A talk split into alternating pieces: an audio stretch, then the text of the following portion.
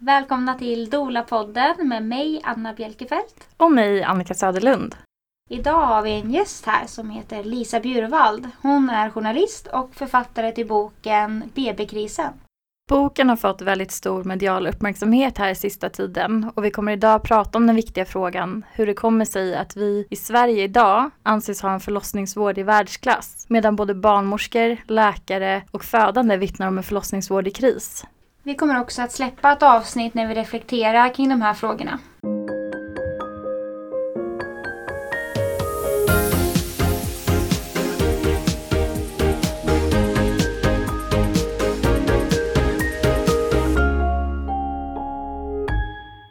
Hej Lisa, varmt välkommen till Dola-podden. Tack så mycket! Vilken fantastisk lokal ni har, så mysig. Vi har massa frågor till dig. Ja, jag förstår. Jag har frågor till er också. Ah, vad roligt! Men jag ska försöka hålla mig från att vara en sån här journalist som eh, intervjuar när man själv ska bli Mm. intervjuad. Eller svårt? samtalad med. Jätte, jättesvårt. Mm. Helt omöjligt. Mm. Eh, jag kan vara så att jag intervjuar folk på ICA. I princip, jag ska posta ett brev. Hur vanligt är det egentligen att folk postar brev nu för tiden? Hur många kunder har ni egentligen per snitt? Typ som taxichauffören alltid får höra liksom så här, är det mycket ikväll? Mm, de precis. får alltid den frågan. Ja, Vill du berätta lite vem du är och vad du sysslar med? ja eh, då är det ju svårt att välja tänkte jag säga för jag är så gammal och har jobbat så länge. Men jag jobbar som journalist och författare och jag är ju här, gissar jag, för att prata om min senaste bok BB-krisen, sveket vid livets början som har kommit ut på Volante förlag nu i september. Eh, jag har eh, gett ut andra böcker och gjort många granskningar. Jag har jobbat som journalist i över 20 år. Jag började på Expressen när jag var 16 som kolumnist och nyhetsreporter. Jag har skrivit om allt från eh, mode till extremism, politik, kvinnors rättigheter. Och om man ska säga någon röd tråd då, så att jag inte behöver dra hela CVt, så är det väl ofta det här klassiska journalistiska. Att jag tycker om att skriva om eh, saker som händer lite i det fördolda. Eh, trafficking som jag har skrivit om är typ sånt till exempel. Och mer om utsattas rättigheter eller utsatta situationer kan man säga. Snarare än kanske the rich and famous. Men jag har också jobbat på Svensk Damtidning en gång i tiden. Aha. Och där var det inte så mycket utsatthet och socialreportage. Den brukade jag läsa hemma hos min mormor när jag var liten. Ja, folk säger det. Ja, jag läser den bara hos frisören. Ja. Man bara, "Ah, pappa, ingen prenumererar. Nej, exakt. Ändå är den som har typ flest prenumeranter av så här svenska veckotidningar eller något. Vem är de? Vilka är de som prenumererar? Mm, Ja, vill du berätta lite hur den här idén uppkom till den här Mm. boken? absolut. Eh, alltså, som journalist är man ju ofta på jakt efter spännande ämnen. Och eh, när jag först verkligen blev djupare intresserad av det här ämnet var när jag var kolumnist på Aftonbladet 2016.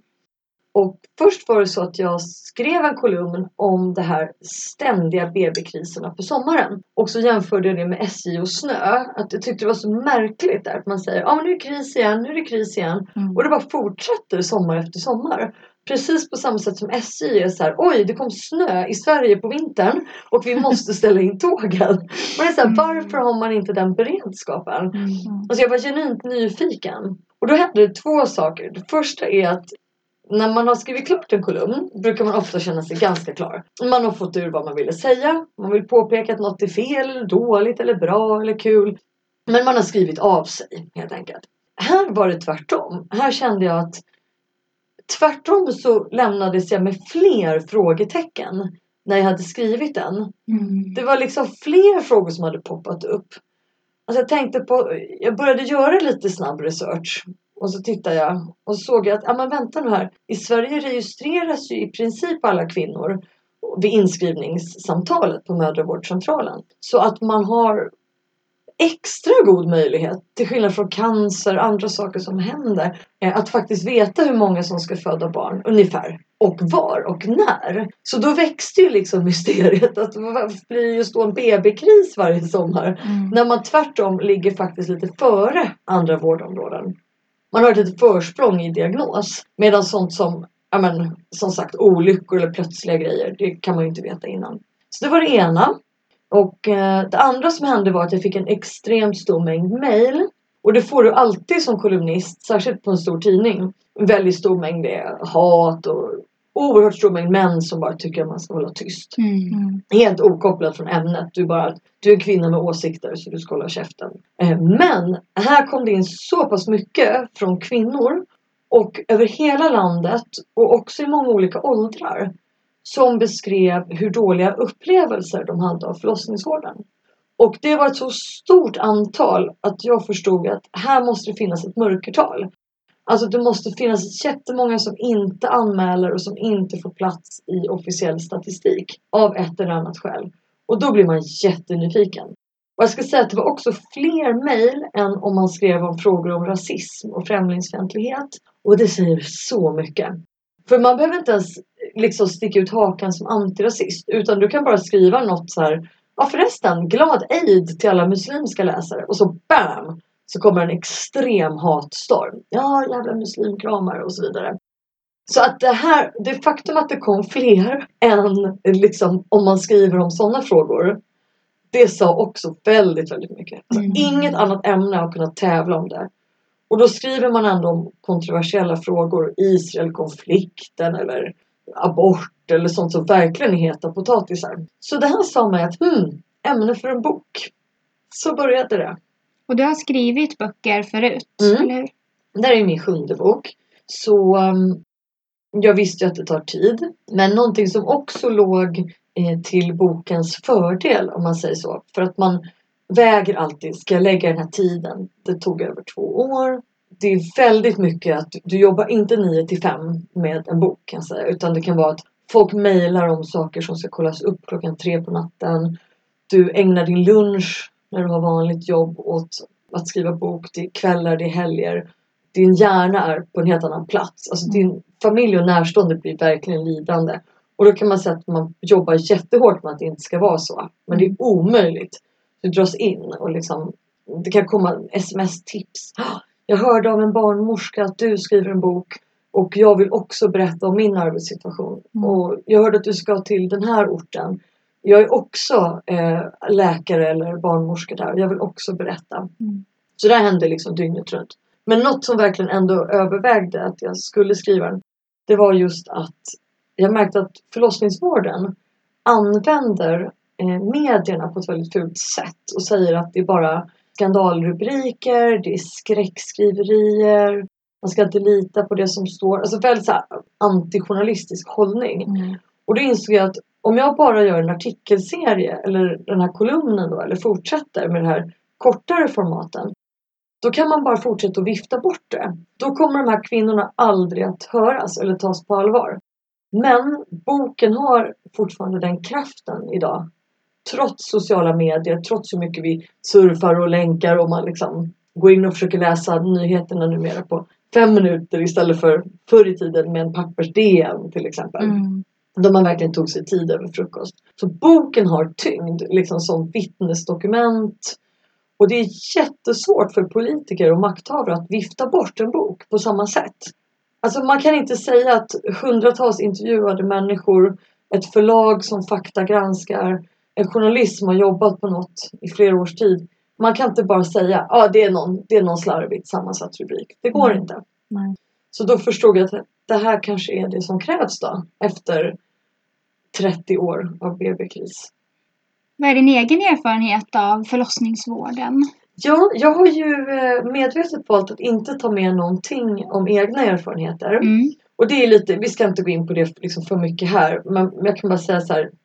Det finns ett problem för kvinnliga journalister idag. Och det är att vad vi än skriver om så ska det göras personligt. Mm. Så att om män granskar narkotikavården så får de aldrig frågan om de har rökt på. Män som, som granskar sexköp får aldrig den frågan. Eh, eller kriminalitet.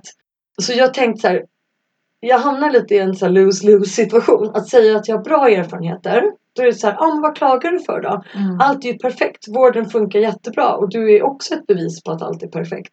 Och säga att jag haft en dålig erfarenhet så är det så här, ah men då ska du komma här och vara bitter. Och vad är du egentligen oberoende? Så genomskåda det, syra det allting som Ja. du skriver. Ja men exakt. Mm. Så, jag, så att jag och förlaget pratade om det. Vi kom på bäst approach här att nu går jag in i det här som journalist och jag ska Mm. inte ta med någonting. Men det jag kan säga, bara för att jag har skrivit om det i den här Aftonbladet-kolumnen förut. Det är just det att jag har absolut erfarenhet av att informationen man får innan inte stämmer.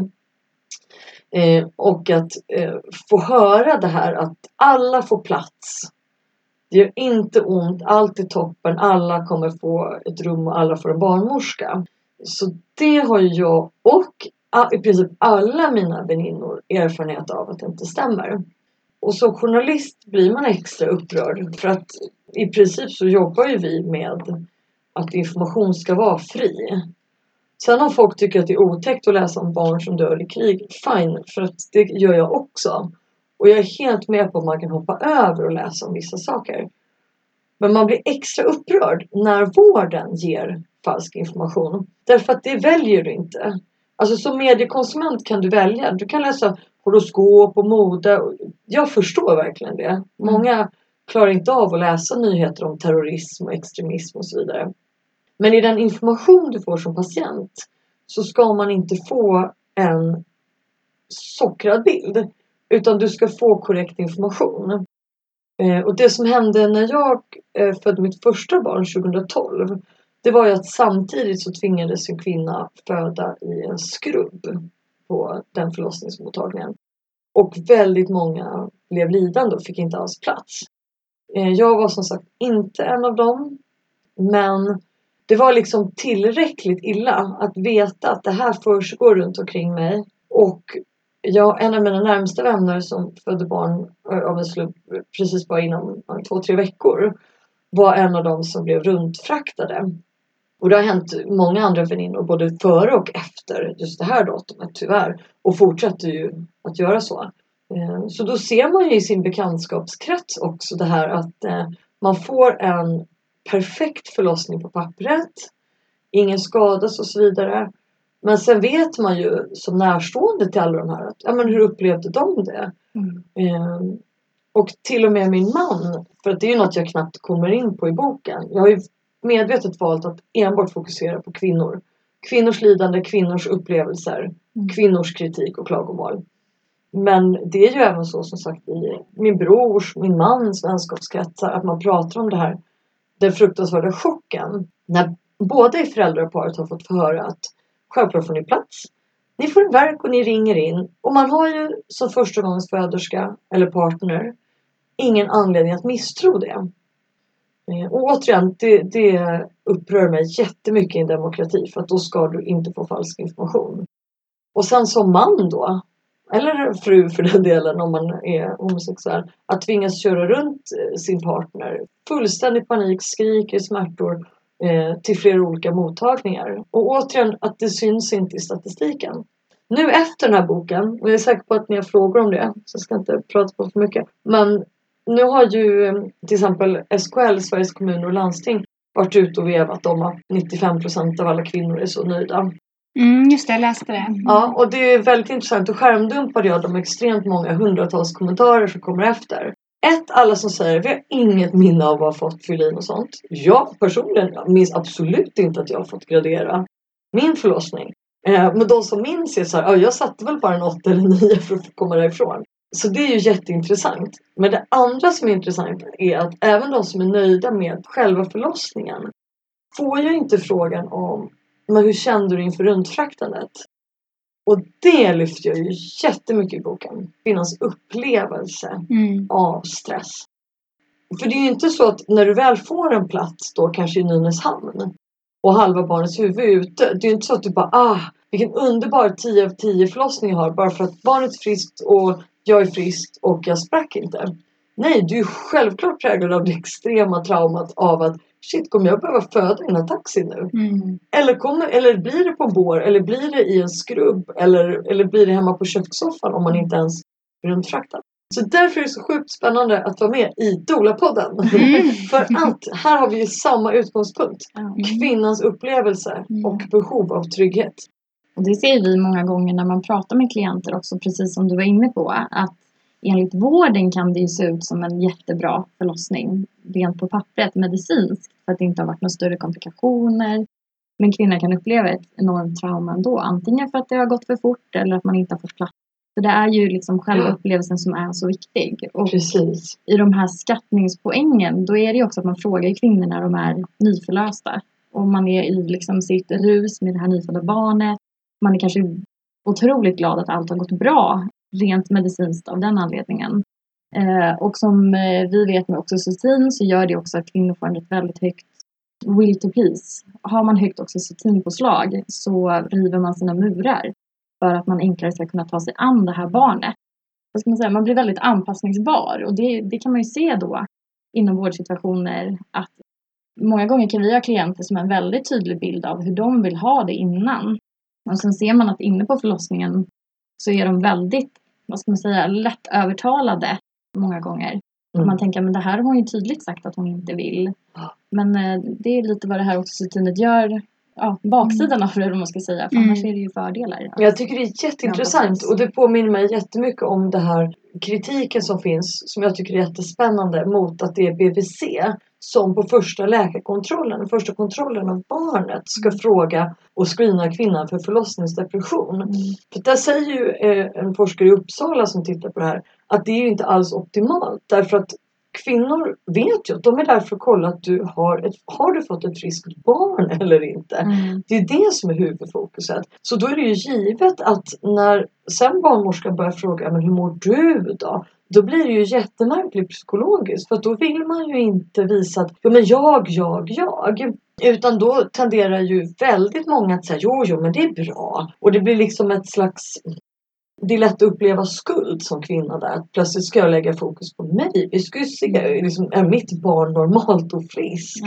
Ja. Eh, Så där är ju jättetokigt. Så det är precis samma feltänk som, eh, som du berättar med, med oxytocinet. Och jag menar, hade man frågat mig efter mina barn, är du intresserad av att skriva en granskande bok om förlossningsvården? Alltså absolut inte! Smörgåsarna, det är ju... Så jag skrek ju till min man någon gång så här, fick, det var faktiskt inte de berömda smörgåsarna utan det var en thai kycklingrätt med så här ris och cashewnötter. Jag skrek så här, det är Guds mat. Alltså, det är så här, det är, om någon har skapat det här, det är Gud som har skapat det. och jag, jag är då inte så här frikyrkopastor eller någonting. Um, och det säger så mycket. För jag är verkligen så här, hur kan det vara?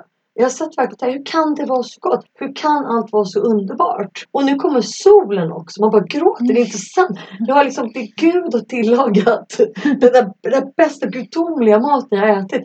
Och solen kommer fram. Ja. Och då ska alltså någon komma in i den vevan. Vad tycker du om din upplevelse? Man bara, it's Mm. amazing! Ja. Eh, det är ju helt tokigt. Och det roliga, eller det tragikomiska ska man väl säga, är ju att i och med den enorma debatt som har tornat upp efter boken och politiker har reagerat och andra journalister har skrivit så är det ju många kvinnor som eh, har fått mod till sig. Mm. Det blir ju också en så här styrka i eh, mängden. Så är det ju alltid, så är det med metoo, alla sådana rörelser. Att när andra berättar så vågar man ju själv gå fram. Så kommentarerna där till SKLs inlägg är jätteroliga. För att eh, folk tar verkligen bladet från munnen just och skriver det här Helt fel, minns ingenting, har absolut fyllt i 10 av 10. Eh, hur kan ni ställa den frågan då? Mm. Och hur kan ni säga? Och sen så just det tragiska, de som säger att eh, jag hade gett en 10 men sen några månader efter så framkom det ju att jag hade blivit jätteskadad. Det är därför jag säger att det är tragikomiskt. Mm. Det, det finns absolut en rolig aspekt av liksom att vården får mothugg och kvinnor är så här, det här går vi inte på längre. Nej. Men också det här att folk som skriver så här, fan ta er för att ni gjorde det här för att det här var så många år sedan och jag kan fortfarande inte gå på toaletten jag, ordentligt, jag kan fortfarande inte ha samlag. Alla de som är skadade Mm. som inte visste det då. Eh, för att det är ju jättemånga skador som Ja men som sagt så här 24 timmar efter förlossningen och alla blöder och har de här enorma så här, blöjbindorna. Alltså vad är normal smärta och vad är att du faktiskt är mer skadad än man trodde? Mm. Så där är det ju också det här. Hur vågar ni säga att 95% är nöjda? När ni bara tre månader efter hade fått minus 10. Mm. För att då framkom det att på grund av ert slarv så kan jag inte lagas. Det är mycket sånt jag har hört och tagit med i boken. Mm. Så alla de som får höra. Det finns ju till och med en hashtag på Instagram. Allt ser fint ut. Ja. Och jag ska säga att en arbetstitel med min bok var Allt är normalt. Därför att det var så många intervjuade kvinnor som fick höra allt är normalt. Det här är normalt. Det är normalt att känna så. Jo, men jag kan ju inte göra det här och det här. Nej. Det är normalt. Gå hem och träna på knipet. Precis. Nästan som man skulle kunna ha undertitel liksom. Gå hem och träna på knipet. Mm. Eh, och, och det är ju också så. Ni måste berätta. Ni måste ju träffa såna här kvinnor hela tiden. Mm. Mm. Många som anlitar oss har ju fött barn och sen eh, vill de ha en annan typ av upplevelse med när de föder andra eller tredje barnet. Mm. Det är absolut vanligt, vanligast. Och jag tänker det som du säger, det här med att man inte upptäcker skador i tid heller. Och skattningen, den borde ju kanske göras på, man har ju den här 12 veckors checkupen hos sin vanliga MVC-barnmorska. Och eh, det är egentligen där man ska skatta förlossningen. Man har fått prata igenom den, man har hunnit landa, eh, reflekterat kring den. Och den uppföljningen borde ju egentligen göras hos en mycket eh, mer utbredd kompetens. För det är ju egentligen bara knipet man testar. Och där Mm. ser man ju inte alla skador som kanske ligger djupare. Jag vet att SFOG pratar om att man ska ha ett, alltså man verkligen, verkligen, de säger inte så här bör, utan det ska finnas ett bäckenbottencentrum i varje region. Mm. Och det är väl verkligen ett mål att sträva efter, Mm. just att det ska upptäckas. Men eh, sen så är det ju den här graviditetsenkäten, det blir ju jättespännande som man satsar på ska skickas ut under graviditet, precis efter och sen, jag tror att det är ett, nu, det har ju det här i boken, jag tror att det är ett år sen efter också. Det blir spännande Mm. att se. Den har man hållit på och skjutit upp jättemycket. Den skulle kommit ut april 2019 till hela landet. Nu har det väl varit i två regioner i Skåne eller något sånt. Men den är hur som helst inte spridd till hela landet än. Och nu sitter vi här i oktober. Där tror jag man kommer få se helt andra resultat. Mm. Och där har jag pratat med forskare som till och med är lite oroade för. Alltså kommer de få fri tillgång till det här från SKL? För att resultatet kan bli så annorlunda från det man har sett tidigare. Det kan verkligen vara ett eh, helt annan skadefrekvens, helt annan upplevelsegrad. Så där kommer ju er kompetens in. Det är Mm. jättespännande. Berätta, vad är det man, man vill ha då? Och vad är det man inte vill ha? De allra flesta pratar om att de vill vara delaktiga i Mm. beslut som fattas och eh, att de inte kände tillräckligt med stöd. Det är inte så många som pratar om eh, ja, men det blev ett akutsnitt som jag inte ville eller jag tog en epidural som jag inte ville eller jag fick inte en epidural som jag hade velat. Alltså sådär. Utan de allra flesta pratar om att jag fick inte det stödet och den informationen som jag behövde. Det är ju superintressant tycker Mm. jag.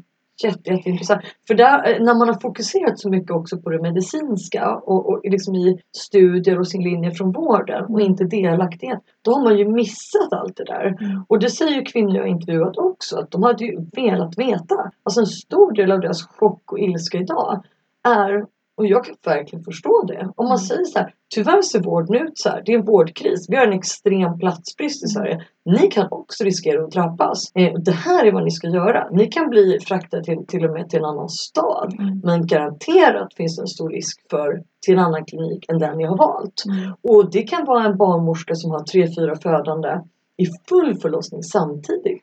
För det var ju också en sån grej. Jag räknade ju kallt med att det var det man hade fått höra. Och du ska ha en barnmorska hos dig hela tiden. Mm. Precis som under graviditeten. Det får man ju inte heller veta. Nej, det är många som känner så här, men vi var ensamma på rummet Ja, så mycket. ja. Och vi bara, ja men så är det ju. Det är liksom det vi ser Ja. hela tiden. Man hackar Liksom. på och kollar läget och sen så försvinner man iväg. Och... Men det jag tänkte läsa på med boken, hur liksom gjorde du för att gå in i födandevärlden och liksom Mm. förstå den världen? Mm. Åh, vad spännande fråga. Alltså jag har ju levt i den där världen och, och kommit ut ur den. Nu kan man ju skämta jättemycket med födelsetermer. Nu har jag så här fötts ur den, förlossningen är klar. men, men så är det ju. Jag har ju varit liksom inne i det. Och ofta när man djupgranskar ett ämne då rullar det bara på om man har tur. Och eftersom det här är ett ämne där det fanns så mycket dold frustration och så stora mörkertal och sånt extremt missnöje också hos vårdpersonalen så har det ju verkligen kommit till mig. Alltså det finns andra sektorer som är jättehemliga. Du vet, ganska alltså vara försvaret eller liknande. Då har du tur om du får en visselblåsare som säger det här är vad som försiggår. Här är det verkligen tvärtom. Här får man liksom säga nej. Tyvärr, jag har 50 barnmorskor som har sagt exakt samma sak. Det kommer inte tillföra boken något. Jag måste sätta stopp nu. Men du kan prata med mig så kan jag ge dig råd. Alltså så har jag jobbat. Så det kan handla om att man, eh, alltså man går in i alla de här Facebookgrupperna till exempel i början. Där finns det ju allt sådana våga vägra förlossningsskador och barnmorskor, vårdpersonal och så vidare. Och så kanske man meddelar att ah, jag jobbar på en bok. Eh, här är min hemliga mejladress och den är skyddad och jag byter lösenord hela tiden. Ni kan mejla mig där. Här är mitt mobilnummer. Och så börjar det rulla på och liksom så fort det lilla grundarbetet var, eller det var inte så litet men det, det var snabbt var det. Mm. Det var väldigt snabbt att det växte till att direkt började plinga in mejl och, och kommer ni titta på det här? Ja, jag vet inte bara, ska jag göra det? Mm. Berätta din historia liksom. Så parallellt med att jag verkligen grävde ner mig, åkte kors och tvärs, träffade barnmorskor och personal, födande, gravida. Så gjorde jag ju allt det här myndighetsgrävet. Som också är spännande fast på ett annat sätt. Och det är ju så lite journalistnördigt. Men då beställer man ju fram jättemycket dokument från IVO, Inspektionen för vård och omsorg. Börjar man titta på vad är den röda tråden? Och titta på, finns det något av de här fallen som är extra värt att lyfta? Till exempel. För att det är något som många verkar ha varit drabbade av. Man väljer ut så fall som säger någonting mer än bara sitt fall. Och då kan det vara till exempel att hur svårt det är att få eftervård. Sånt fall. Hur lite ansvar sjukhusen själva tar. Och är det något som har chockat mig så är det nog just det här med bristande eftervård tycker jag är jättedramatiskt. Att du kan bli skadad och inte få hjälp. Alltså jag tror jag jämförde någon gång med en man som blir spikad i tummen. Men det är verkligen så att det är så svårt att tänka sig att en man skulle bara min tumme är helt felvriden. Den pekar åt ett helt annat håll. Ja men så ser det ut nu. Allt är normalt. Allt ser fint ut. Vadå, vadå ska jag gå med en vanställd hand? Ja, det har alla andra män gjort före dig i Mm. hundratals år. Så du ska också göra det. Ja men det händer ju inte. Nej. Den inställningen är liksom helt bisarr. Mm. Det chockar mig. Eh, och det andra är väl just det här att sjukvården ska granska sig självt. Jag hade faktiskt inte förstått att det var så i så djup utsträckning. Men som en kvinna i boken som, där man verkligen har misslyckats och hon i princip ligger och nästan förblöder. Och eh, Danderyds sjukhus. Ja, men IVO kan inte göra något. Mm. Alltså, IVO och patientnämnderna är så pass tandlösa. Det enda man kan göra är att man väntar på att vårdgivaren själv ska göra något. Och som journalist är det så att om jag skulle skriva nu en tidningsartikel om att eh, de var helt galna de här Dola-podden. De satt och knarkade och eh, hade vapen. Ja, men nu tar jag något bara som är extremt. bara för att det verkligen inte ska kunna feltolkas. Vi kan ta vad som är. Ja, men de hade en koffert full med guldpengar. eller vad som helst. Eh, Något, något är helt skumt.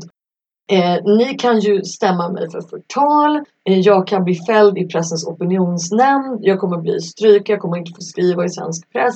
Tidningar som har publicerat det. Ja, men alltså, det blir så stora konsekvenser. Så det chockade mig ändå att vården kan begå så många fel mot kvinnor. Och det är de själva som har ansvar för att se till. Och i många fall så görs absolut nada. Det tycker jag var otäckt. Mm. Och sen så är det liksom ja, men vi som står runt omkring då, journalister som granskar eller ja, men till exempel dolor eller psykologer som ska ta hand om kvinnor som har varit med om det här. Mm. Som ska bära bördan. Det, så ska inte samhället se ut. Nej, för jag tolkar liksom boken som att men ena delen är så här, berätta så här, så här ser det ut, Mm. så här upplever kvinnor det. Och andra boken är lite, delen är lite mer så här, men vad kan vi göra? Ja. Och liksom, eh, Ja men absolut. Och det är jätteviktigt när man skriver en, en reportagebok. Och det är därför jag tog med de här 15 punkterna på slutet. För men hur ska vi gå framåt? För att både för läsaren och för en själv. Framförallt för de som läser att man kan inte bara skriva en bok om hur hopplöst allt är på en viss front. Utan man måste faktiskt säga att nu har jag granskat det här och här är mina förslag. Sen kanske det är de som håller med om 10 av 15 eller inget. Eller två punkter av 15. Men då har man i alla fall kommit med konkreta förslag. Att det måste bli större konsekvenser för vårdgivarna. Eftervård måste finnas. Alltså i princip halva landets befolkning kan inte gå omkring och riskera att så här, kissa på sig eller, eller ha kraschade förhållanden för att de inte kan ha samlag. Alltså det är helt orimligt att det ser ut så. Så, så, så det där är jätteviktigt tycker jag, att man gör en granskning och sen så landar man i att man vågar säga någonting efteråt också. Och det är ju lite så att krisen består ju av olika saker. Det är ju olika saker tillsammans som liksom leder till att vi har en kris. Man pratar om både om eftervården, platsbristen, barnmorskornas arbetssituation. Det är många parametrar som gör att det Exakt. benämns som en kris. Ja, Och efter att ha skrivit boken och granskat, vad skulle du säga är liksom de största, tyngsta delarna i den här krisen? Jättebra fråga och man, precis som du säger får man nog säga de tyngsta delarna. För att det går absolut inte att peka på en. Men om man ska försöka säga tre så skulle jag säga att det är först platsbristen. Därför att den är extrem och den drabbar hela sjukvården. Så att det är faktiskt en större del som måste lösas. Och här har ju ändå regeringen sagt nu, precis bara senaste veckan i princip, att nu ska man ta och utreda delar av förlossningsvården och titta på vården som helhet. Så att ehm, för det här är ju en brist i välfärden. Alltså får du inte plats att föda får du, som också har hänt som cancerpatient, alltså dör du för att du får inte en vårdplats. Du hinner dö innan och det här har ju Läkarförbundet sagt att det här händer. Eh, då är ju det en kris för hela Sverige Mm. och inte bara en BB-kris. Så det måste ju ändå vara huvudproblem ett att lösa. Och det andra som gäller just BB-krisen, det är det här du säger om barnmorskorna. Att det finns tillräckligt med barnmorskor i princip, men att de inte vill jobba inom förlossningsvården. Och så unga som de är, alltså kom ihåg, jag är ju 40 och jag träffar ju då barnmorskor över hela landet där jättemånga är mycket yngre än mig. Alltså tjejer som är 26-27 år, många har inte ens hunnit få barn själva än, som är beredda att hoppa av eller redan har gjort det. Alltså jag jobbar ju, mediebranschen är ju också ökänd för att det är jättehårt och slitigt, hårda deadlines, det är underbetalt, det är hemska arbetsvillkor. Men vi blir i alla fall utbrända, du vet så här, kanske runt 40-50 är vanligast som inte ens har fyllt 30 så säger du att jag klarar inte det här längre eller jag har lämnat. Jag, jag jobbar inom utbildningsdelen. Jag jobbar på kontor eller jag jobbar på den lugna eh, mödravården innan eller efter. Det är ju en otrolig varningssignal alltså. Mm.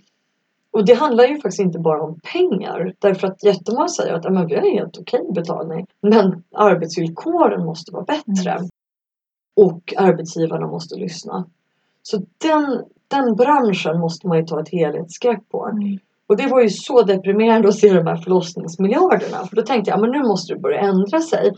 Och så ser man då att en region har anställt eh, flera barnmorskor och sen efter ett år så har alla slutat. För att man har ju inte förbättrat någonting. Så att det blev plus minus noll. Och det är också ovanligt för som journalist så, så ser det ofta så att eh, ja, men en kommun är fattig, man har inte råd att ha igång fritidsgården, unga hamnar i missbruk eller utanförskap. Och då är det faktiskt så att om vi skjuter till pengar här så kommer det ordna sig. Inte direkt magiskt, men det är pengar som saknas. Så det var faktiskt ganska chockartat att se hur lite som hade med pengar att göra. Mm. Och sen den tredje huvudfaktorn är ju ändå attityder skulle jag säga. Alltså att förlossningsvården ingår i kvinnovården som är eftersatt överlag. Kvinnor får vänta längre på akuten. Kvinnors symptom eh, tas på mindre allvar än mäns. Och där är det också kritiker inom vården som nu har sagt här, ja men det är åsikter i din bok. Ja men absolut, det är klart man landar i åsikter när man ser en sån här eh, akut brist. Det är samma sak om jag granskar mäns misshandel av kvinnor eller sextrafficking av kvinnor. Alltså man måste som journalist, tycker jag, våga sticka ut hakan och säga att jag har hittat brister. Jag har hittat fel där Sveriges kvinnor behandlas sämre än Sveriges män.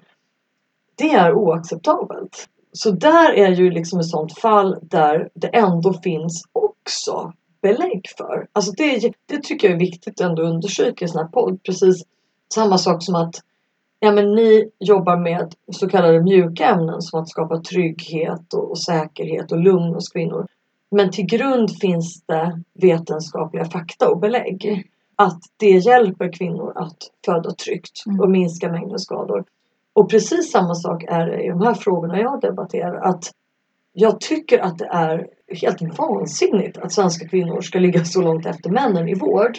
Men det är ju också något som har utretts av Socialstyrelsen. Alltså man vet, det har gjorts en så kallad jämställdhetsutredning. Man vet att kvinnor får sämre vård än män.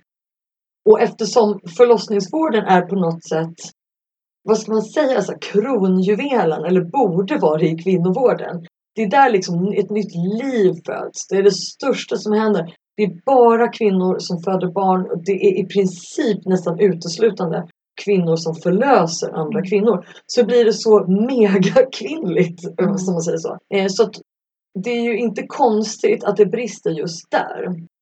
För att eh, ja, men det, är, det är mindre pengar ges Mm. dit. Som sagt, kvinnor får vänta längre tid. Symptom avfärdas som man tar på allvar hos män. Vi vet att det är så här. Så att på sätt och vis är det väl mycket i boken som inte borde vara chockartat. Men det blir det ändå eftersom det blir det här helhetsgreppet. Och sen finns det en normalisering som jag skriver om också i boken. Och det är väl också, nu klämde jag in en fjärde anledning. Men det är faktiskt, alltså normaliseringen är ändå en jätteviktig faktor. Mm. För ju mer man vänjer sig vid saker. Jag har ju skrivit jättemycket om rasism och diskriminering. Eh, och det är ju samma sak där. Alltså normalisering är ofta en bakomliggande faktor. Mm. Alltså tittar man på hur, men hur kvinnor behandlades på 50-talet. Att man öppet var så här, men lilla gumman, gå och shoppa istället. Det där ska inte du bry dig om. Det var ingen som reagerade om en man sa så på en restaurang. Därför att så behandlades alla kvinnor. Och det är ju det, att det har pågått i så länge, i över 30 år. Det är ju det normaliseringen har gjort också med förlossningsvården. Att vi har vant oss vid det här att ha, nu är det BB-kris igen, det är sommar. Jaha, min bästa väninna fraktades runt. Hon fick föda i Södertälje där hon aldrig har varit. För folk höjer inte på ögonbrynen längre. Nej, och det är jätte, jättefarligt. När liksom stora samhällsbrister är så normaliserade. Mm. Och det är det som krävs då, just något sånt metoo-liknande uppror. För där är det också så här, vänta nu här, ska vi i ett jämställt samhälle, ska vi acceptera att män med makt tycker att ja, men jag får klämma dig som sekreterare på rumpan. Och om du eh, liksom flaggar för det, då är det kvinnan som får sparken. Mm. Det är det som föddes ur metoo, att vi kan inte ha det här 50-talssamhället i en viss del av Sverige. Och det är ju det jag känner om förlossningsvården. Vi kan ju inte ha ett vårdområde där man har en syn på kvinnor och födande som är flera decennier gammal. Som är helt unken och föråldrad. Nu måste vi höja det till 2019 års nivåer. Mm. Det är det. För du nämner ju lite i boken också om doula, att det finns en problematik om det. Det är Mm. vi ju såklart nyfikna på Mm. att höra dig Mm. prata om. Ja, alltså det är jätteviktigt att förlossningsvården nu inte börjar ta dolor för givet. Alltså det här, det här blir ju... Här måste man verkligen hålla två tankar i huvudet på samma gång och det är det jag försökte göra lite i boken också. Alltså det finns ju en risk att man säger så här, ja men vi inför fler dolor istället. Vi låter liksom den privata sektorn och volontärer och frivilliga ta del av det som vården borde göra. Det här är jätte, jättefarligt. Som att vi, någon skrev ju om det, att vi används som plåster på såren. Exakt, som tar exakt. eh, en roll som inte borde ligga på oss. Nej, precis. Och det är redan så att det förekommer massa så kallade plåster på såren. Alltså det är inte vi journalister som ska berätta för kvinnorna hur det ser ut. Och sen kommer vården och försöker mörka igen och säger att Ja men bara så att ni vet så har vi en vård i världsklass och 95% av alla är nöjda. När kvinnor äntligen har fått mod att säga varför registreras inte ens min skada? Varför får jag inte plats att föda? Varför sa ni att det inte gör ont? Varför sa ni att djupandning skulle räcka? Varför säger ni att det finns vårdplatser när det inte fanns det? Då kan man ju inte gå in med någon slags propaganda igen.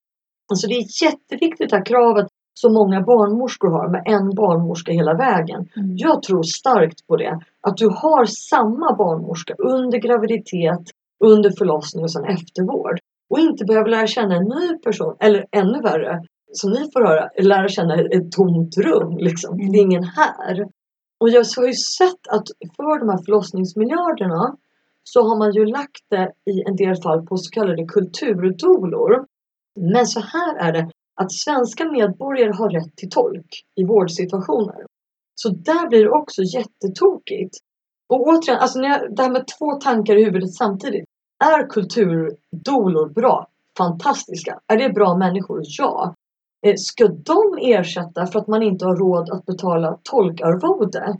Absolut inte. Alltså vården ska ju garantera det. Och då kan du ju inte heller lägga pengar på projekt där du börjar utbilda liksom en helt ny funktion. När det finns tolkar i varje kommun att anlita. Alltså det här blir ju tokigt. Vi kan ju liksom inte uppfinna hjulet. Så det är det jag menar. Att man kan ju inte då säga Ja det är jättebra. Kvinnan får själv hyra en doula och betala för den. För att vi vägrar anställa fler barnmorskor. Så att en barnmorska på Danderyds sjukhus kommer nu ha, eller var det än är i landet, kommer ha fyra födande samtidigt. Alltså det är ett fall i Göteborg där en- en bebis ramlar rakt ner i golvet. För det fanns ingen barnmorska närvarande att ta emot.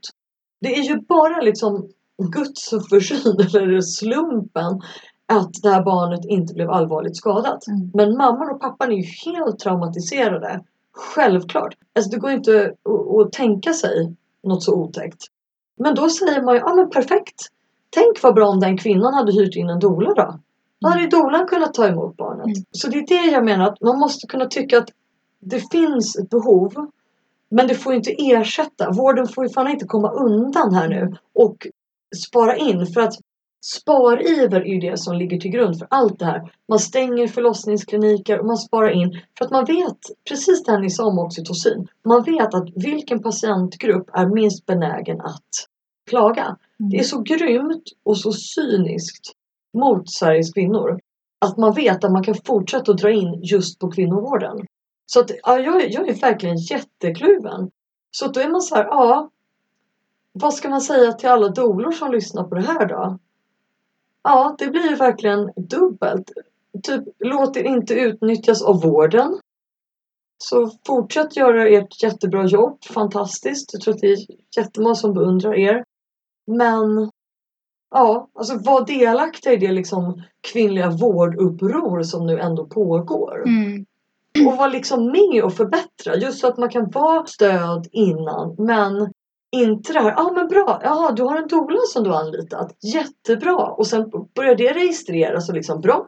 Blir hon grönmarkerad? Check. Mm, behöver Men- inte vara där inne lika ofta. I Nej. det rummet. Och den frågan får ju vi väldigt ofta från våra klienter. Eh, om jag har med mig dig som stöd, kommer jag bli lämnad ännu mer själv från barnmorskans sida? Så att barnmorskan är mindre hos mig för att hon känner sig trygg med att du finns där. Ja, Vad alltså egentligen kan vi inte svara helt på det eftersom vi är inte där när de inte är där. Nej, liksom. exakt. Men eh, vi skulle ju absolut gissa på det för att vi är ju Mm. väldigt mycket själva med de födande.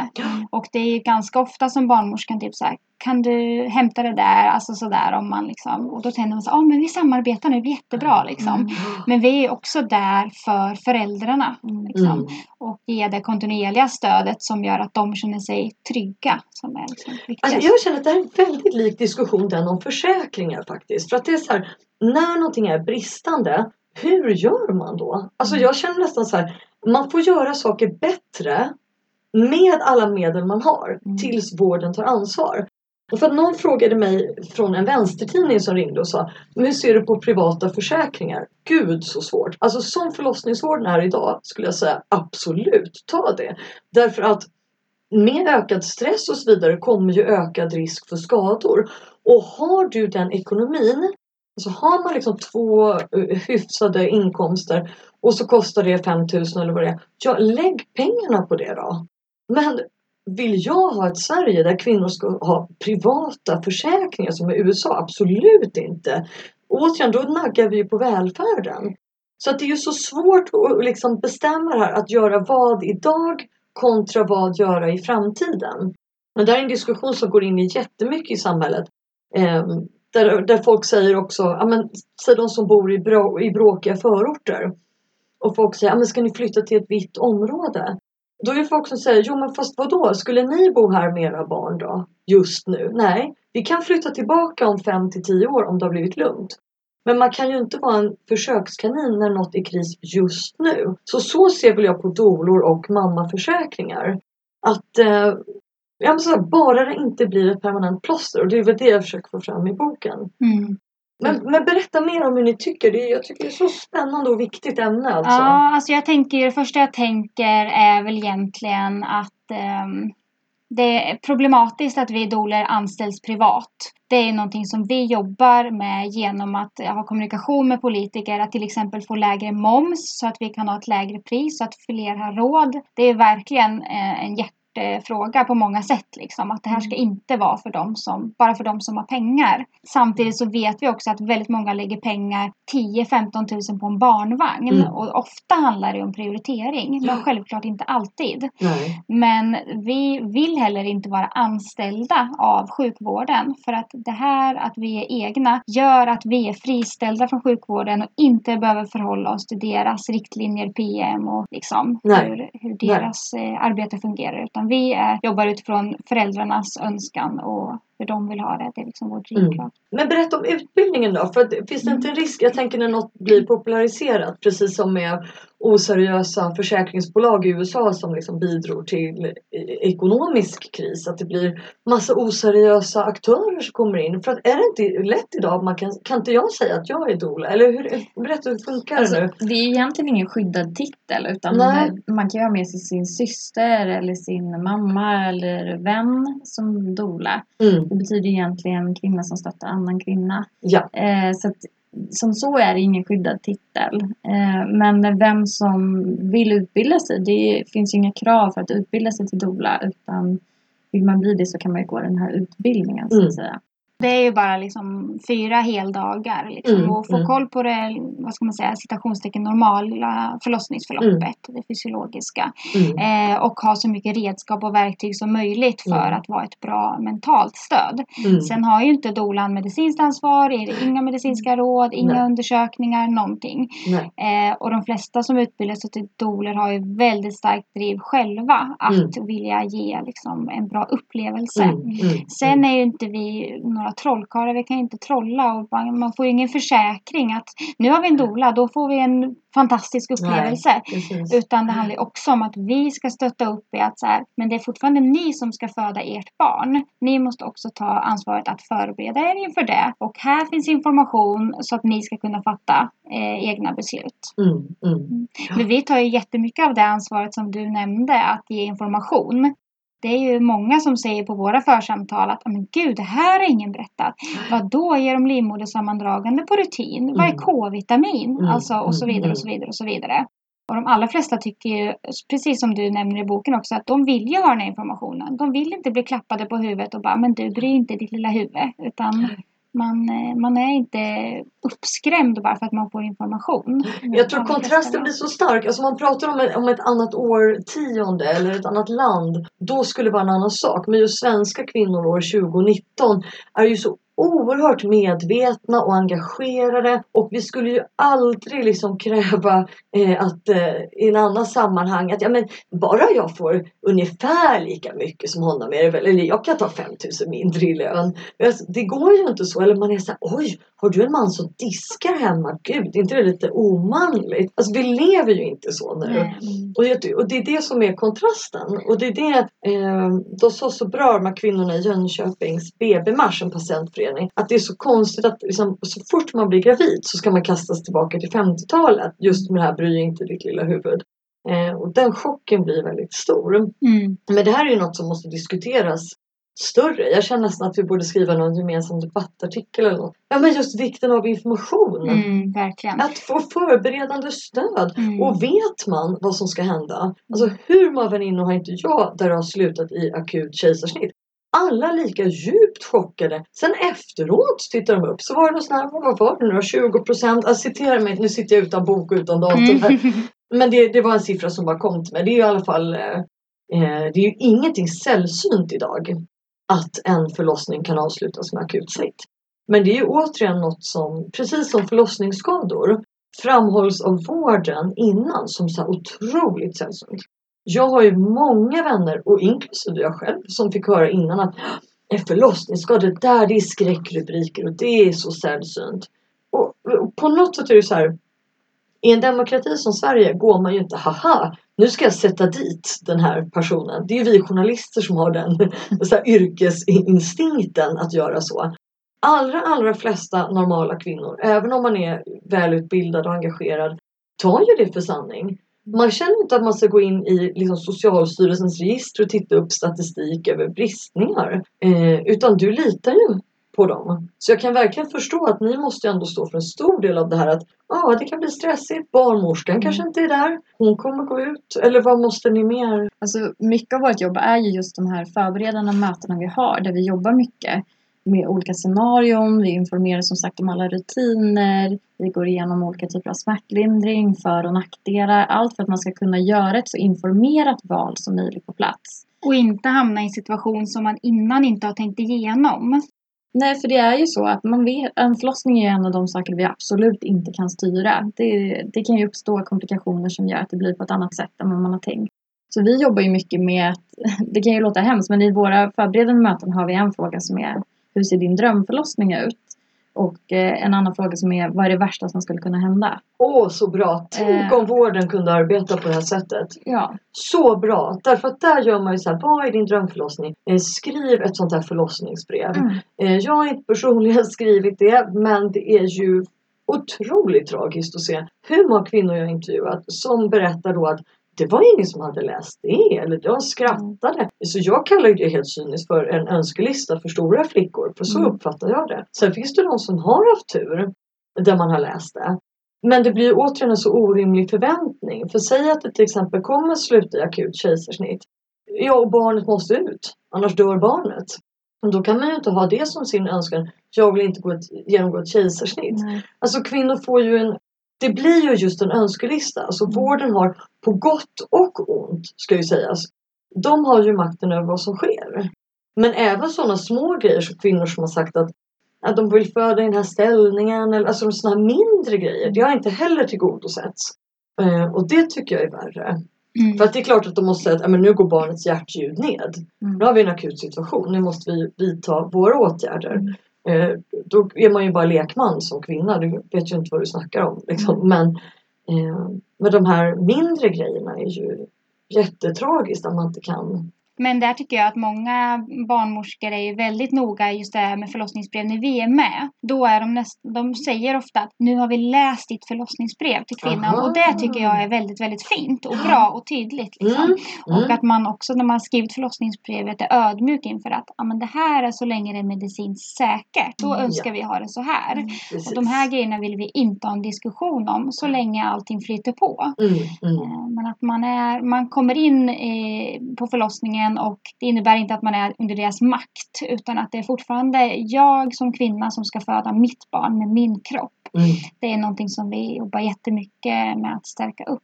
En intervjuad psykolog säger ju det i boken att hon liksom tvekar just och hon undrar eh, kan det vara så att många kvinnor skriver det som är självklart? Alltså jag vill ha rätt till säker vård eller en barnmorska eller sådär och då är det ju frågan kräver vården det?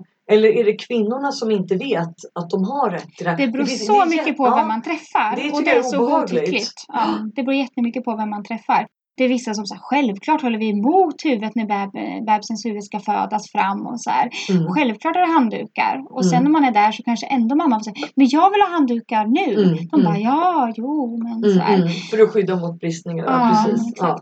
Vi har ju så många frågor så vi går vidare lite. Ja, absolut. Nu kommer de lite mer obekväma frågor. Åh, vad kul. Jag tror att jag vill dricka lite kaffe då. Vad Ja. bra.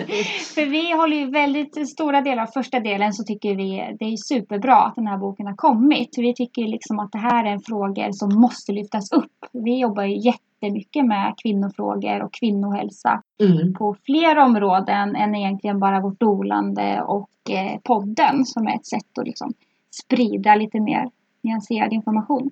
Jag läser lite innantill här för Mm. vi satt med de här frågorna igår. Om man går mot en mer medikaliserad förlossningsvård Mm. med fler läkare, kommer det då inte leda till fler interventioner och en starkare hierarkisk struktur? Mm. Där kvinnor har mindre valmöjligheter att själva påverka sin födsel? Ja, vi se. Det här, är, ju- ja, det här är ju vad som kallas för en ledande fråga inom journalistiken. det är ju det är det så här, har inte du gjort fel här eftersom... Mm. Mm. Mm. Eh, ja, det finns ju en sån Vad risk. tänker du kring det? Jo, jo men alltså det, ja, det finns en sån risk. Men jag måste, här kommer vi från lite från två olika håll. Ja. Alltså jag har ju ingenting emot eh, så här, läkare eller den medikaliserade vården. Det finns ju ett problem nu och det är de så kallade levatorskadorna. Eh, levatorskador är skador som ofta inte går att laga. Som sitter inne i kroppen. Som nu ska få en diagnoskod. Eh, och jag har ju pratat också med forskare som menar att det här kan i princip bli dödsstöten för vaginalt födande på sikt. Eh, därför att det är en sak med eh, skador i underlivet som går att laga. Men när det handlar om att eh, kvinnor inuti kroppen skadas permanent. Det har ju bland annat med, ni vet, ökad eh, övervikt bland kvinnor, det är större barn eh, och så vidare. Eh, då kan det bli så att eh, om 10, 15, 20 år så kommer alla förlossningar att ske med kejsarsnitt. Så det finns, det finns sådana tankegångar hos eh, de som forskar också inom den medicinska delen av förlossningsvården. Eh, så det här är ju skitintressant tycker jag. Barnmorskor är mer kvinnodominerat Ja men så är det ju. Och läkarkåren är ofta män. Ja och det på- finns ju spännande motsättningar som jag skriver Mm. om i boken också mellan det som är kvinnligt och, och manligt. Mm. Liksom. Men alltså, jag personligen ser ju inte det där och jag tycker ofta att det är Alltså det finns en vinkling där som jag inte riktigt håller med om eller förstår. Man kan se folk skriva, det finns ju en grupp som är så här, rätten till planerat kejsarsnitt. Då. Eh, och där kommer det ofta in kritiker. Och jag följer ju alla de här grupperna. Och då skriver de så här, ah, men varför ska man skära i friskt kött? Eh, så det finns något som är så att man vänder sig mot liksom, det kirurgiska uppfattas som manligt och hårt och kallt här. Eller varför ska man ta sprutor? Ofta är det kopplat till det här, epidural, alltså en hård, kall en spruta, din intervention. Eh, och där kommer ju in min kritik av det här med naturlighetsvurmandet. Alltså, för jag lägger ju inte någon värdering i antingen föder du med vatten eller med en spruta. Alltså för att det är inget negativt för mig.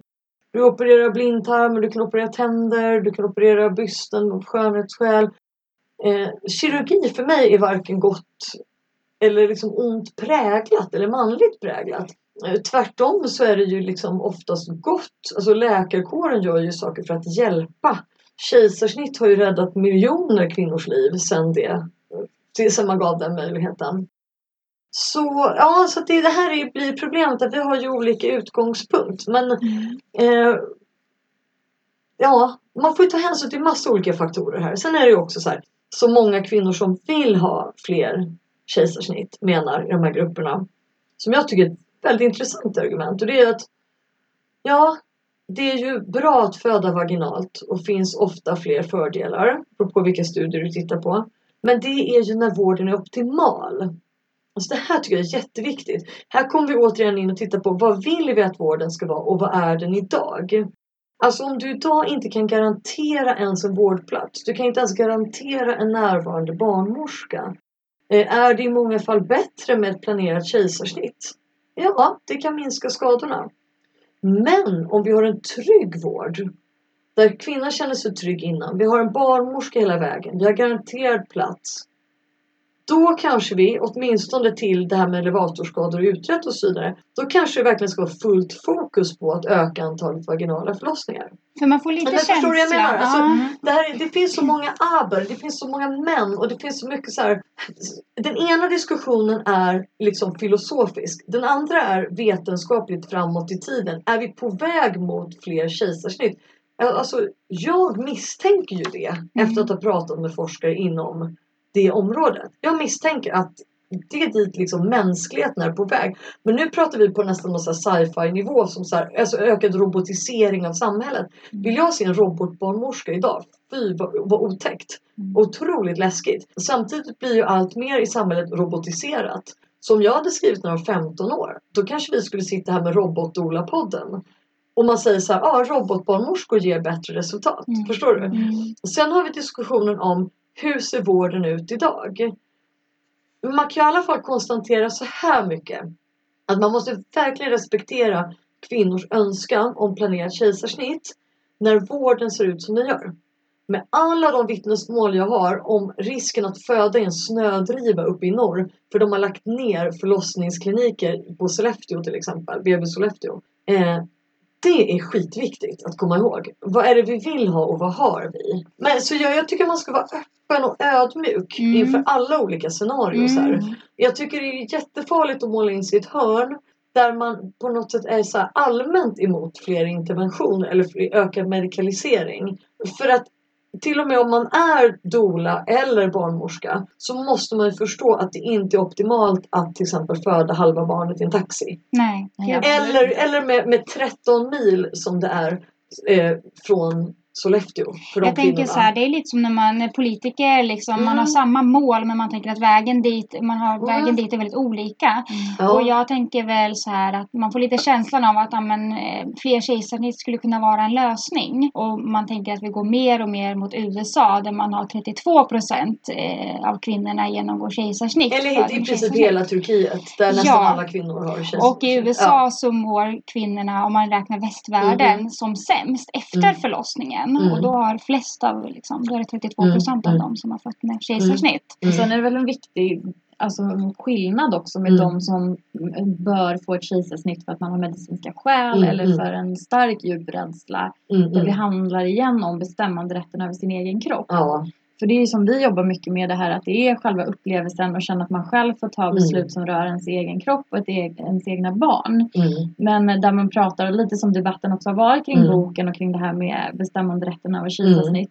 Att det finns en risk att om man sätter att det är kvinnans rätt att bestämma så kommer vi ha de här rent kosmetiska kejsarsnitten också. Mm. Där egentligen, eller bekvämlighetssnitt Mm, eller vad man mm. vill kalla det. Mm. Eh, och där ser vi också mer kejsarsnitt än alla de risker som Mm. finns även med snitt som kanske inte lyfts. Mm. Mm. Så det är väl där mycket av problematiken Mm. i frågan ligger också. Mm. Att försöka urskilja.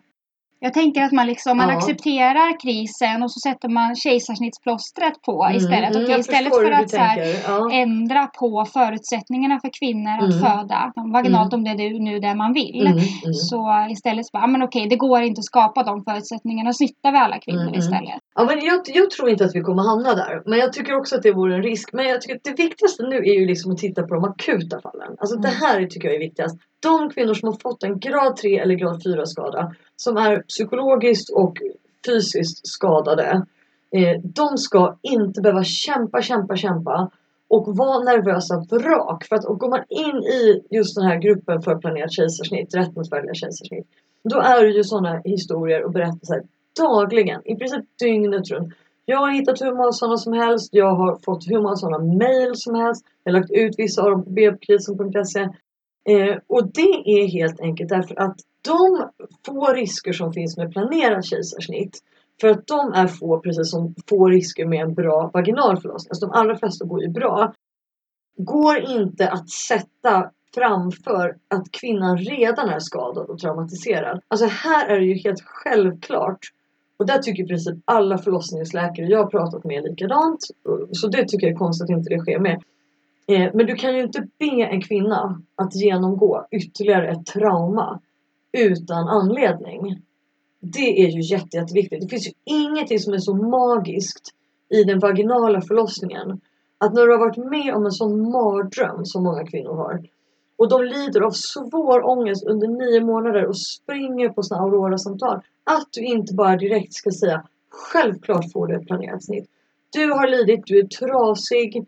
Vi kommer inte att utsätta dig. Alltså för mig handlar det om att det blir ett övergrepp från vårdens sida. Att tvinga en sån kvinna att genomgå en vaginal förlossning. Och den har så små chanser att bli bra. Mm. Därför att du är så skrämd innan och framförallt så är det så här. Du är ju skadad. Sådana fall har jag hittat hur många som helst i IVO. Där det är så här. Kvinnan har blivit lovad att ehm, om det är på väg att brista eller om hon är på väg att skada sig så ska hon få ett akutsnitt för att hon är tidigare skadad. Det hölls inte. Och hon fick en grad 4 skada igen. Mm. Alltså jag säger bara så här. Som oskadd kvinna så finns det ju liksom en gräns för vad man fysiologiskt kan förstå. Men man kan faktiskt psykologiskt och emotionellt och man kan läsa på och förstå vad det innebär när det är kvinnor som berättar att de kissar på sig dagligen. De kan inte ens hålla tätt med det lite större problemet. De får sluta sina jobb för att de riskerar att bajsa på sig på jobbet. Deras äktenskap har kraschat. De kan inte ha normalt samlag i princip. jag Och tänker de har liksom smärta. att... eh, Att, att, alltså tvinga dem att föda vaginalt, det är ju vansinne. mm, men I varför, ett, ett land tänker jag som här. Sverige. Varför Alltså- blev de traumatiserade? Vad var det som gick fel? Liksom, jag tänker att Mm.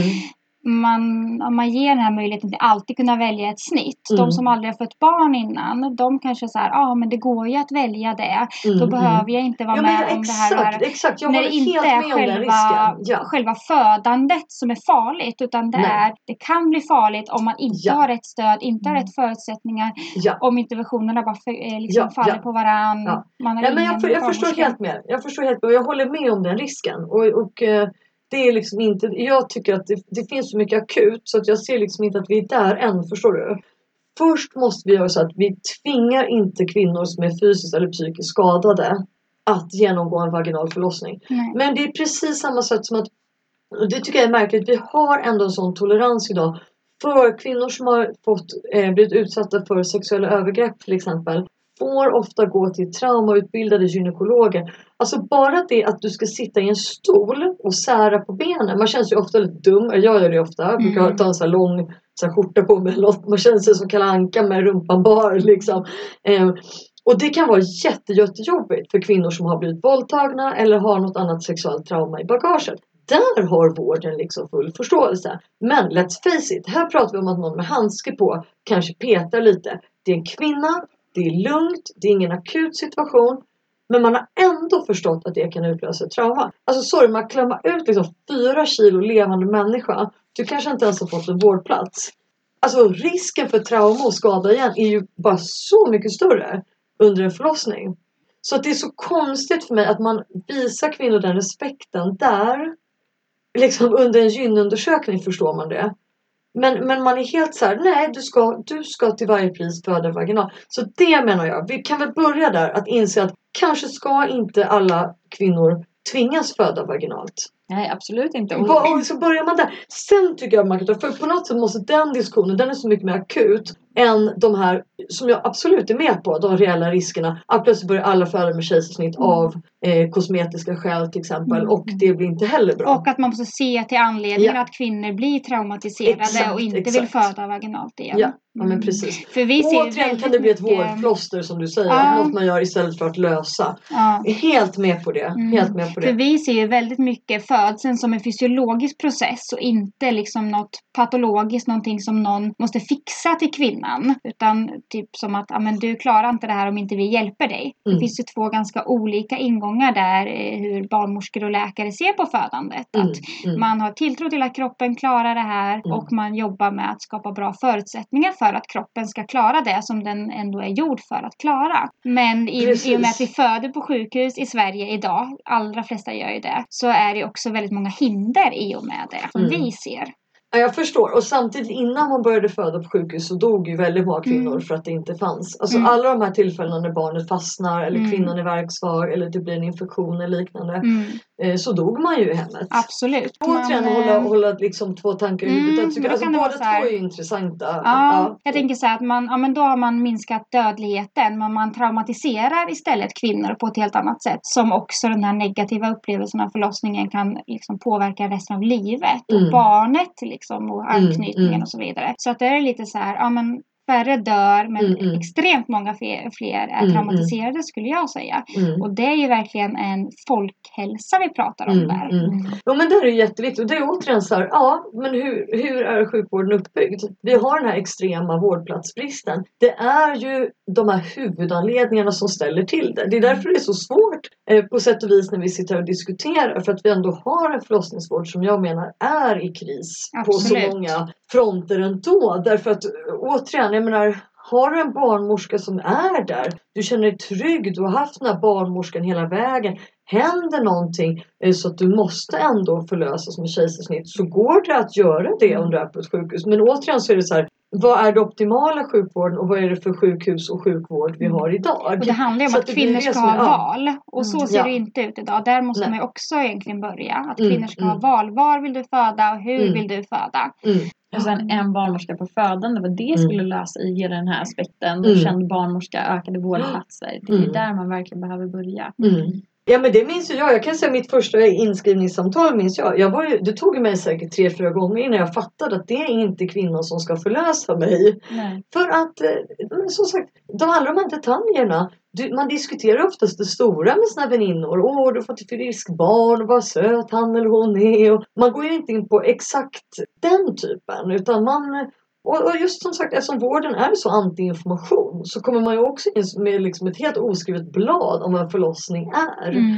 Eh, men så fantastiskt att få den som man bygger upp och som följer att magen växer och man får se första bilden på ultraljud. Och det är också, tycker jag, så märkligt för den barnmorskan att liksom missa själva det förlösande liksom, ögonblicket. Mm. Och sen ska man komma tillbaka dit och liksom Ja, Det är en otroligt udda och upphackad vårdkedja. Mm. Återigen undrar man om det är för att det är liksom manliga politiker eller vårdchefer som har suttit i styrande position och inte förstått vikten av att det ska vara så. Alltså är det liksom så att kvinnornas önskemål inte kommer fram tillräckligt tydligt eller varför ser det ut så? Mm. Bra fråga. Ja, När man har kollat på den här eh, studien som görs nu på Huddinge när man ska ha en barnmorska på ja jag födande. skriver om den, Mm. precis. Ja, precis. Ja. Då har man också sett att en viktig aspekt i det här, det har vi nämnt i podden innan, är Mm. att det också för att få bästa effekt av det här kontinuerliga stödet så bör den här personen inte vara knuten till sjukvården. Oj då, det var ett snack om underbetyg för ja, vården. verkligen. Man har sett att Ja. det är helt fantastiskt för kvinnorna och paren, om det är par, att följa, bli följda hela vägen. Men att ha någon som är utomstående ger ännu mer tyngd. Och det är därför vi också ser vårt arbete som viktigt. Mm. För vi behöver inte förhålla oss till det som barnmorskorna behöver följa, men som de kanske inte egentligen står bakom. Men finns det en rivalitet mellan doulor och barnmorskor här då? Alltså, det måste vi göra för de måste vara jätterädda nu med vara- sådana rön att ni de- ska komma och ta över. De kan vara ibland, jag skulle säga de allra flesta tycker att det är jättepositivt att vi är där. Men vissa kan man också känna att de vill ju göra det som vi gör. Alltså de blir barnmorskor för att de ville stötta. Ja. Och de har inte de förutsättningarna. Så den frustrationen spiller ibland över på oss. För det säger ju de barnmorskor jag har intervjuat exakt det här. Vi lämnar yrket, vi hoppar av, vi får inte göra, vi vill stötta, vi vill vara med om det här magiska ögonblicket, vi vill vara ett födande stöd. Och det enda vi gör är springer fram och tillbaka och hinner inte äta lunch och hinner inte äta kissa. nej. Eh, Och de är så här, ja vi kan eh, Hinner inte byta tampong. Nej, Nej. exakt. Så de menar att hela poängen med att de gick in i yrket får de inte göra. Nej. Alltså det är lite som att jag skulle vara journalist och så bara, du skriva en text om året. Resten ska du så här putsa och koppla ihop datorer eller något. Mm. Det är ju helt, helt bakvänt. Mm. Så för oss är det också väldigt viktigt att barnmorskorna ser oss som ett komple- kompletterande stöd. Vi är ju inte där för att ta över deras arbete. De har ju hela det medicinska och också stöttande såklart. Men att vi är där för att komplettera dem och inte ersätta dem. Så det är jätteviktigt för oss att de känner att vi alla jobbar som ett team för att stärka paret. Sen får man ju ofta den här kommentaren, det har jag hört flera gånger, så här, det känns så tryggt och bra att veta att du är här inne. Ring på Mm. mig om det händer Mm. något. Den Mm. får vi ofta. Mm. Man känner att många barnmorskor upplever att det är skönt att vi finns där som ett extra öga. Eller vad man ska säga. Minska stressen. Minska stressen. Trots att, Mm. För vi har ju ingen medicinskt ansvar. Sen, men den får man höra ganska ofta. Att det känns väldigt skönt och tryggt att du är här inne. Så att ring på Mm. mig om det händer någonting. Mm, mm.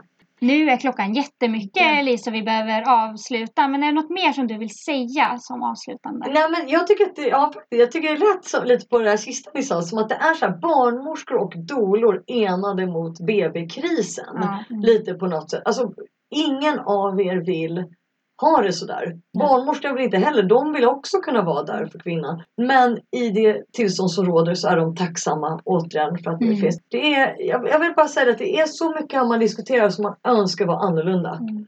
Det är det. Och jag tycker att vi får liksom kämpa tillsammans för Mm. att eh, för att verkligen göra det bättre. Mm. Och sen kan man ha olika åsikter. Så tycker jag att det är väldigt mycket så här. Ah, men jag håller inte med om den där punkten. Nej men gör inte det. Men om vi bara alla kan enas om att kvinnovården är eftersatt. Mm. Kvinnor ska ha lika god vård som män. Definitivt vid det viktigaste tillfället i livet. Alltså det, det är allt som behövs. Mm. Jag känner samma sak som som sagt med metoo och sådär. Man behöver inte hålla med om att vad ska vara för exakt straffskala för, för den här typen av sexualbrott. Alltså man behöver inte snöa in så mycket på de här utan låt oss försöka enas för att det finns verkligen tillräckligt. Nedläggningar. Mm. Alla de här enorma utmaningarna är så stora så att vi borde inte ens lägga tid på mycket av det mindre. Det kan vi göra. Jag kan komma Mm. tillbaka om så här, tre år känner jag. Mm. Ja, vi hann Ja, ju men typ med hälften av frågorna. Ja. men tack snälla Lisa för att du kom till oss. Stort tack! Jättespännande. Tack!